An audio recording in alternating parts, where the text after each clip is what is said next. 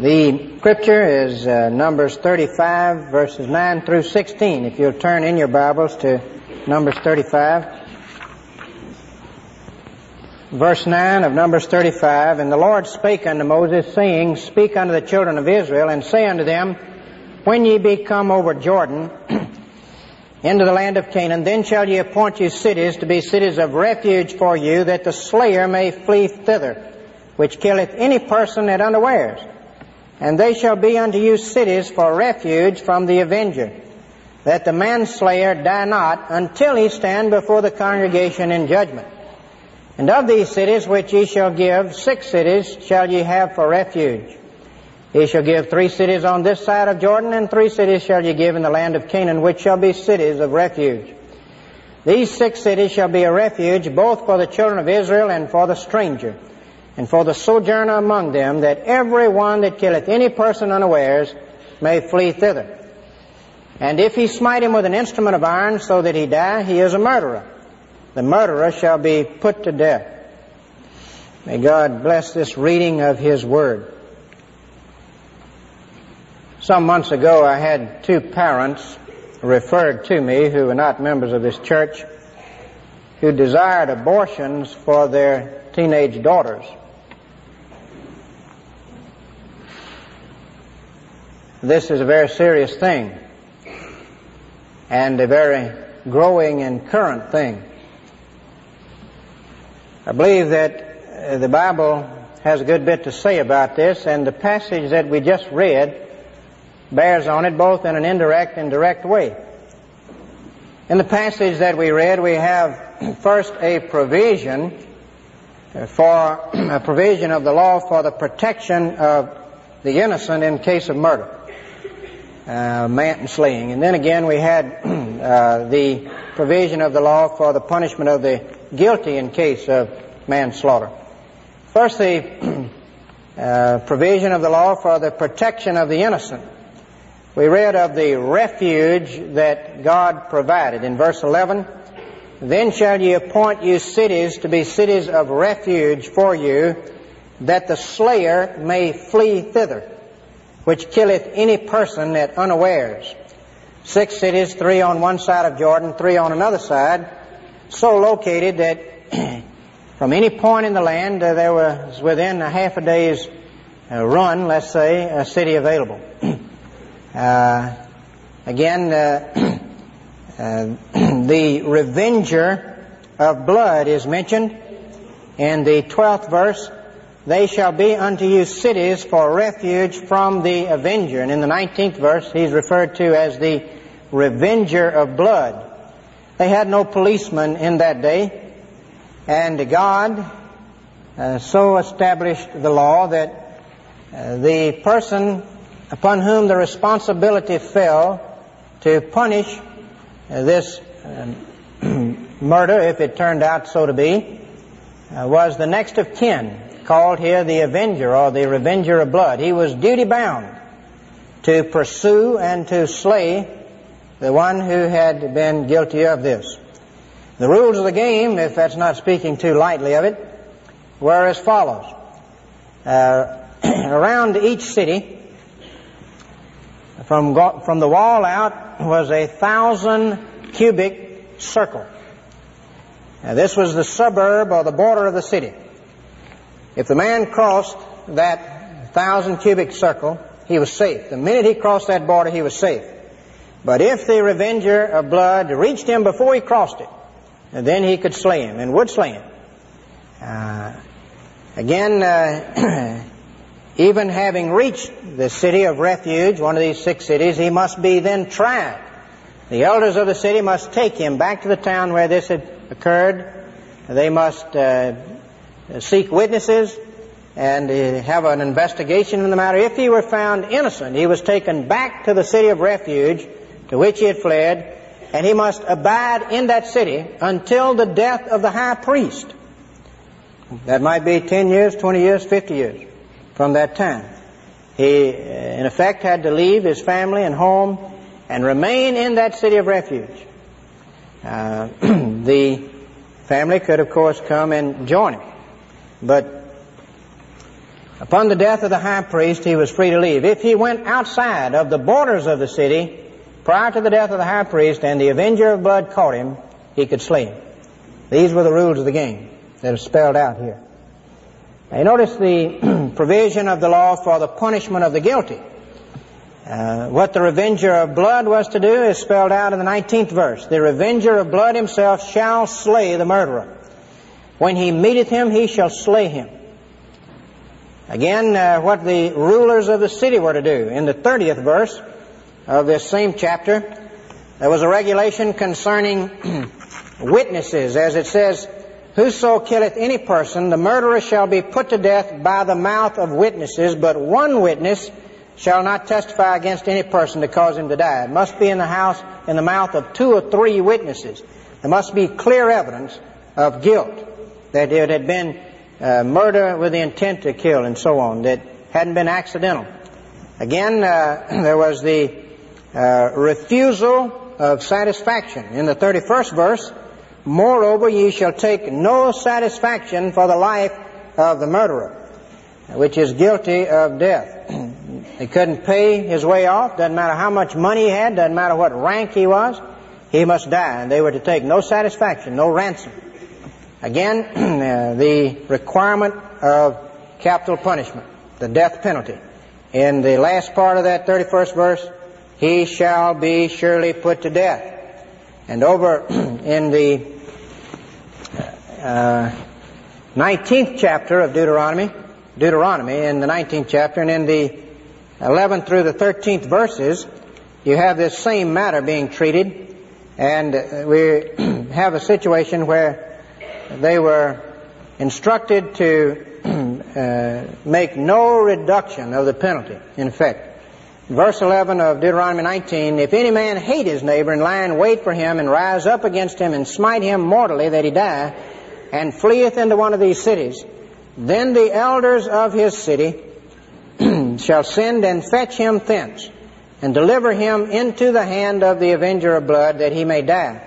Thine eye shall not pity him, but thou shalt put away the guilt of innocent blood from Israel, that it may go well with thee. Uh, you notice the reason given here thou that you're to put away the guilt of innocent blood that it may go well with thee. Again, back in the 35th verse, excuse me, 33rd verse of the 35th chapter of Numbers, it says, So ye shall not pollute the land wherein ye are, for blood it defileth the land, and the land cannot be cleansed of the blood that is shed therein, but by the blood of him that shed it. The only way the land which has been polluted by this innocent blood being shed was by the blood of him that shed it. And if they did not do this, the land was defiled in the sight of God. The seriousness of this defiling is brought before us a little further on in the Old Testament when in 2 Kings we're told that uh, the Lord sent against the southern kingdom, and particularly against uh, the king there, Jehoiakim, bands of the different surrounding enemies, the Chaldees, the Syrians, and so on, to destroy Judah according to the word of the Lord, which he spake by his servants the prophets. Surely at the commandment of the Lord came this upon Judah to remove them out of his sight for the sins of Manasseh. He had been king before, according to all that he did, and also for the innocent blood that he shed. For he filled Jerusalem with innocent blood, which the Lord would not pardon. It defiles the land and in time destroys the nation. Now, the application of these things for our day, they have an ob- obvious application to our national legislation, particular legislation in the area of capital punishment. Our day has been marked by a great deal of of effort to abolish capital punishment in our nation. State after state after state has wrestled with this in its state legislature, and many states have adopted legislation abolishing capital punishment. Even those states that have capital punishment very, very, very rarely enforce it. They actually take a person's life. It's very rare. So that for all effects, capital punishment is uh, almost done away with in our nation. Uh, and yet, as we can see, this is unbiblical.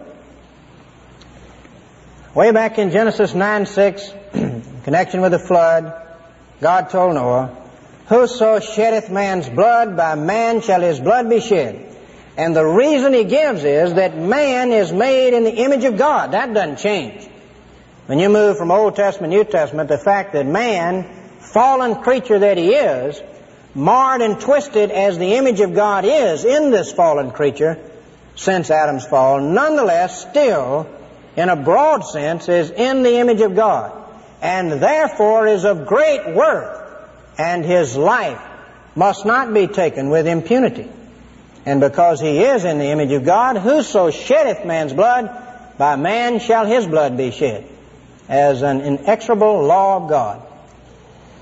Uh, one book, and these books are rare, which have been written in defense of the death penalty, they have a book that contains a number of essays by well-known writers defending the death penalty here in America. Uh, one of these men is C.S. Lewis, uh, who warns of the humanitarian theory of punishment that is permeating our day. Witness Menninger book, The Crime of Punishment. And he says about, Lewis says about this humanitarian theory of punishment. He says, it removes from punishment the concept of desert. And what he means is that instead of saying, this man is guilty, he deserves punishment, the humanitarian theory says this man is sick, he needs treatment. And they're going to treat him. And that treatment will be punishment of one form or another. He will be detained. He will be put through shock therapy or psychotherapy or some other therapy, whether he wants it or not. It's still punishment. But we've removed the concept of desert. So then he can punish anybody. You see, he can punish you whether you deserve it or not. As he says, the only connecting link between uh, punishment and justice is the concept of desert, that the man deserves punishment. And justice requires it. But the humanitarian theory moves it. Gets some feel of what he's talking about and how it might apply to you. A lot of you fundamentalists sitting here. Over in, further on, he quotes Harry Overstreet's book, The Great Enterprise, where Dr. Overstreet says, a man, for example, may be angrily against public housing, the Tennessee Valley Authority, financial and technical aid to backward countries, organized labor, and the preaching of social rather than salvational religion. He may be against those things. He may be against the social gospel. Such people may appear normal in the sense that they are able to hold down a job and otherwise maintain their status as members of society. But they are, we now recognize, well along the road toward mental illness. And all of a sudden, we see what the humanitarian theory opens the door to. Forced treatment of all you fundamentalists. I'm glad I'm not one. uh, the other editorials and articles in there, uh, E.L.H. Taylor says that the humanitarian theory removes the concept of individual responsibility. He's not responsible, which is the foundation of all legislation. And again, he points out that it was the church that first introduced into Western nations capital punishment. As he says, prior to the church's influence in the Western nations, in your old Germanic nations, it was possible to provide wergild or man price as a positive expiation of the crime of murder. You could kill someone and then just pay some money. That was provided under law. Then, thanks to the influence of the Christian church, stating that man was in the image of God and must not be killed in this way, the death of a person came to be regarded as so grave an offense that it could only be expiated by the death of the killer. In other words, it was no longer possible to get away with murder by making a simple money payment in exchange for the human life destroyed. The humanitarian theory doesn't increase the worth of man, it devalues man. When we do away with capital punishment, we devalue man. We make him a beast. Again, uh, he points out that this does not, capital punishment does not conflict with the sixth commandment, thou shalt not kill. The Hebrew rendering of the sixth commandment is thou shalt do no murder. Any modern translation, good one, will put it that way. In the 20th chapter, that commandment is given of Exodus. In the 21st chapter, capital punishment is required in Exodus. A text without a context is a pretext. Capital punishment is biblical. Aiken Taylor, in one of the articles in there entitled Capital Punishment Right and Necessary, points out the need to distinguish between personal ethics and state ethics. As far as the New Testament teaching about personal ethics, we're to turn the other cheek, we're not to resist evil, and so on. We're to love our enemies. Those instructions were never given to the state. The state's not to turn the other cheek. The state is to follow strict justice. An eye for an eye and a tooth for a tooth. That's for the state. That's for the judge. And the state is told that its place under God is to punish the evildoer, to establish law and order. And it's been given the power of the sword, according to Romans 13, in order to carry out God's instructions to the state. We mustn't confuse Christian personal ethics, that I'm personally to turn the other cheek to someone who hurts me, and what the state is to do. Again, uh, Aiken Taylor points out that our Lord's atonement was of the nature of retribution. It was of the nature of a satisfaction to divine justice for our sin. We were rebels. We deserved punishment. We deserved hell. God, in His infinite mercy, did not do away with the concept of law and justice. He provided satisfaction Himself by sending His own Son to die for our sin. The thief on the cross had it right. He said, We receive the just due of our deeds. This man has done nothing amiss. Jesus had done nothing amiss, but he was dying in our stead and undergoing not just physical death, but the pangs of hell on the cross for our sin because God has a sense of justice. has application to legislation on capital punishment. It has application to legislation on abortion. I mentioned these two parents being referred to me. Abortion has become a very live issue. Again, legislation pending in state after state after state to, to make much more permissive our laws on abortion. Uh, the question of whether or not it's murder has to do with whether or not the infant has a soul. In one sense, the question revolves around this. At what point does this infant have a soul? And there are various approaches to trying to ascertain this. This is something that theologians have debated over the years, for generations. But it's become a very live issue in our day, naturally.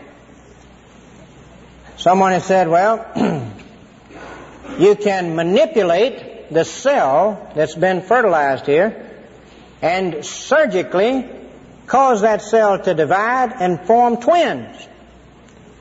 Now, obviously, if we're going to have two children born due to our manipulation, uh, the soul must come after that point. Or either God had to quick add another soul when we manipulated that. Well, why can't the soul divide too? And we don't know anything about that. Uh, that doesn't seem to be too good a procedure to decide whether this has a soul or not. Someone else says, well, maybe the soul's connected with the mind and you got brain waves. When does a child have brain waves? Seventh month, they can detect brain waves. That doesn't seem to be too solid a way to go about it.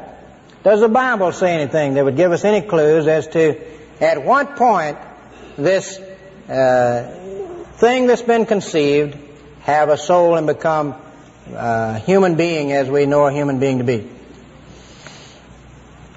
When we look at the Bible, we find some interesting things. We find John the Baptist leaping in his mother's womb in the presence of Jesus Christ in his mother's womb. We find, in a sense, uh, a reaction on the part of the infant still in the womb in the presence of his Lord. Does this, does this connote uh, something about that infant having a soul at that point? It does to me. In the 51st Psalm, in the fifth verse, David says, Behold, I was shapen in iniquity, and in, my, in sin did my mother conceive me. Now, he's not speaking that she sinned in the act of conception, but he's saying that he was sinful from the moment of conception, because she had begotten a sinful thing due to original sin, that what she would bring forth would be tainted with sin, have a fallen nature. But you notice he didn't say, Behold, it was shapen in iniquity. He says, I. From the moment of conception, he referred to it as I. Same I that came forth. The passage that weighs more than any other passage to me is one in Exodus chapter 21. Look at that, if you will, for a moment. In the 22nd verse of Exodus 21. In the King James, it reads like this. If men strive and hurt a woman with child, so that her fruit depart from her, and yet no mischief follow, he shall be surely punished according as the woman's husband will lay upon him, and he shall pay as the judges determine. If any mischief follow, then shalt thou give life for life. Now the impression you get as you read the King James translation is that if this woman somehow seeks to establish peace between two men who are fighting, and she is harmed, she's with child, and she's harmed, and she has a miscarriage, but no harm is done to her, that then the man who caused her to have a miscarriage will have to pay her husband some money, whatever the husband lays upon him. But if she dies or some harm is caused to her, life for life, wound for wound, so on. That's the impression you get as you read the King James. Try reading it like this. Look at it carefully. if men strive and hurt a woman with child so that her fruit come forth as a live child and lives, then the man simply pays money. He pays because he endangered her life and the life of the child. But the child has come forth and is alive and is all right. But if mischief follow to either the child or the mother, life for life. Now, which interpretation is correct? In a recent book that's come out, Birth Control and the Christian, which is published by the Christian Medical Society and is the report of a convention of theologians and Christian doctors to discuss these issues, as a uh, paper in here by John Montgomery, who is one of the great Lutheran evangelical theologians of our day. John Montgomery. And he points out in reference to this passage that your great Old Testament commentators particularly Keil and Delitzsch, who have written the classic set of commentaries on the Old Testament of all time. They take the interpretation which I just gave, and they base it on the fact that the child referred to says, if men strive and hurt a woman with child, the Hebrew word is yeled, which means a, a full-grown child, in effect, a child who is fully human. Not full-grown, but fully human. This woman has a child. There's no question about the child being uh, able to live and so on when it comes forth. He says uh, that uh, only denotes a child as fully developed, as a fully developed human being, and so on. Not the fruit of the womb before it has assumed a human form. And uh, there was another Hebrew word that could have been used, and so uh, he says it's obvious uh, that we're speaking here of the child uh, departing in the sense of coming forth and living. He quotes also one of the ablest Jewish commentators of our day on this passage. And here is the Jewish commentator, Umberto Cassuto, and he says, if any mischief happen, that is, if the woman dies or the children die, then you shall give life for life. If these men are correct, as I believe they are, abortion is murder. Now let's just take that as a possibility for a minute. And then let's reflect on the fact that in the first four months in New York State since the recent uh, allowing of abortion on demand, 50,000 abortions in uh, terms of public agencies performing them, another 20,000 probably in terms of private agencies performing them in the first four months, and presently the rate's 600 a week. In Japan, 750,000 a year. In Hungary in 1965, for every 100 children born, there were 135 abortions. More children aborted than born. Tremendous implications for our national legislation and for our own actions, both in the area of capital punishment and in the area of abortion. Not only does it have an application to our national legislation, this matter of the cities of refuge have an application to our personal salvation.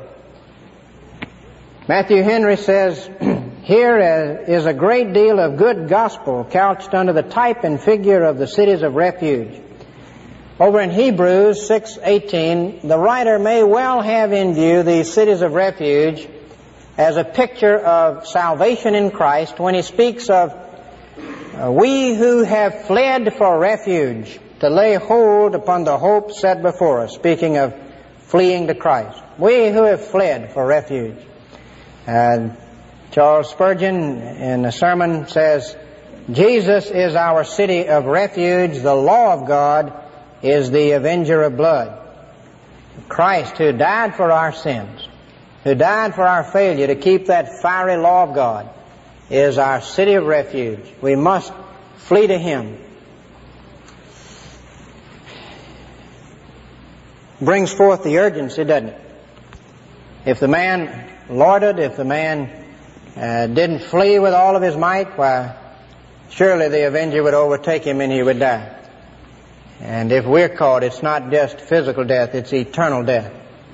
It brings forth uh, the stupidity of neglecting to take Christ. How shall we escape, says the writer of Hebrews, if we neglect so great a salvation?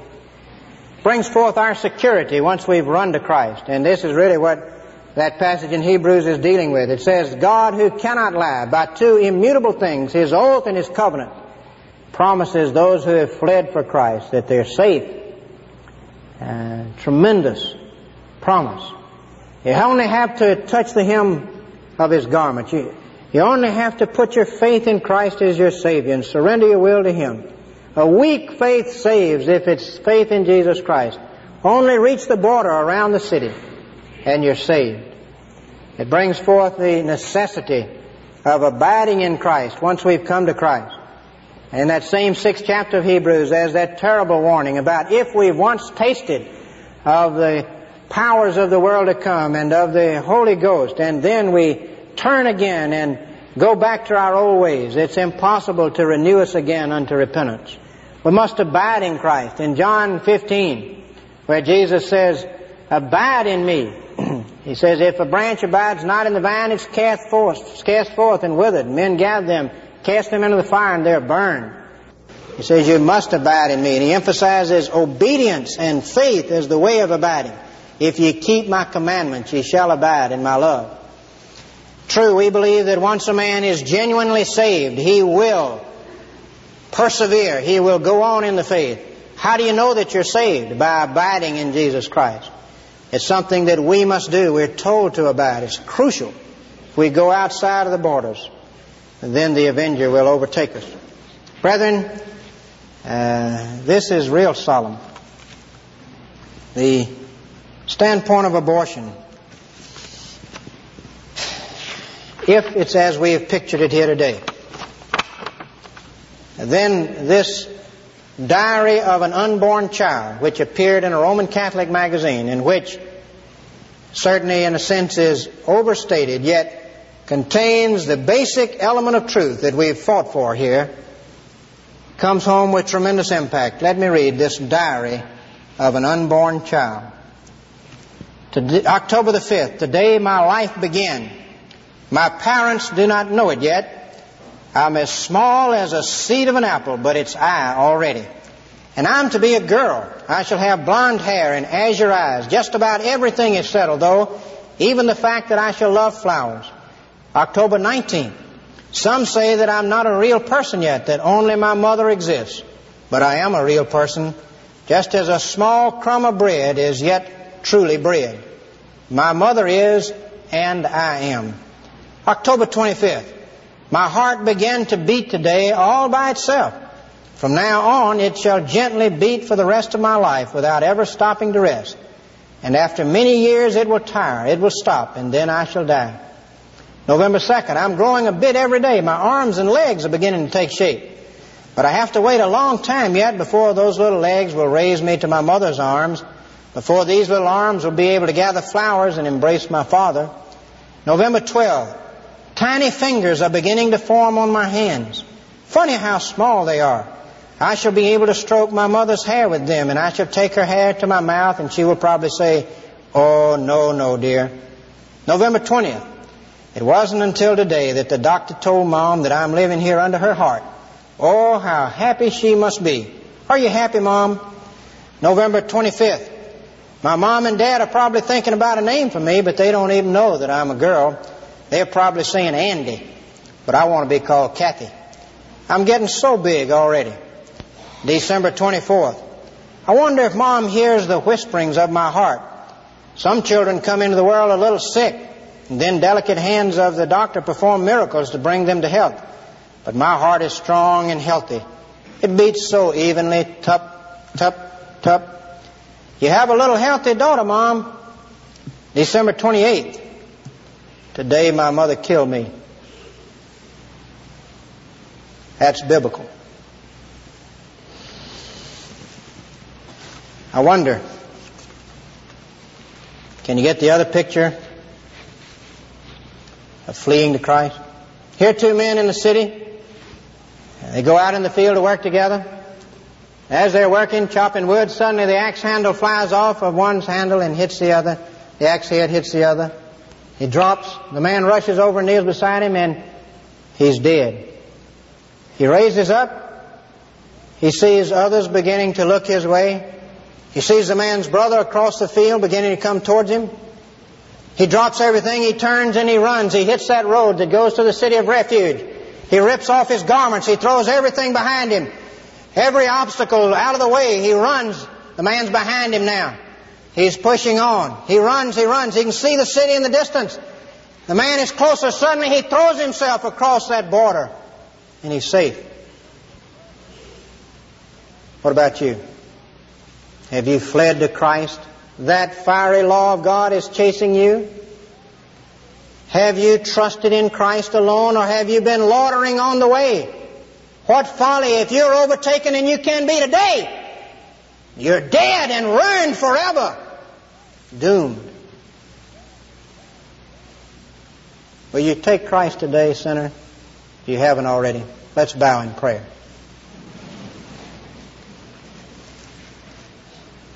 Right now, as our heads are bowed, if you have never committed your life to Christ, but you really feel the need, you know that it's folly to delay, and you are willing to seek your refuge in Him, in your heart, pray this prayer. Lord Jesus, what folly. I acknowledge my guilt. And I do flee to you. I put my trust in you right now. I lay hold of you by faith. I surrender my will to you as my Lord and Master. In Jesus' name, Amen.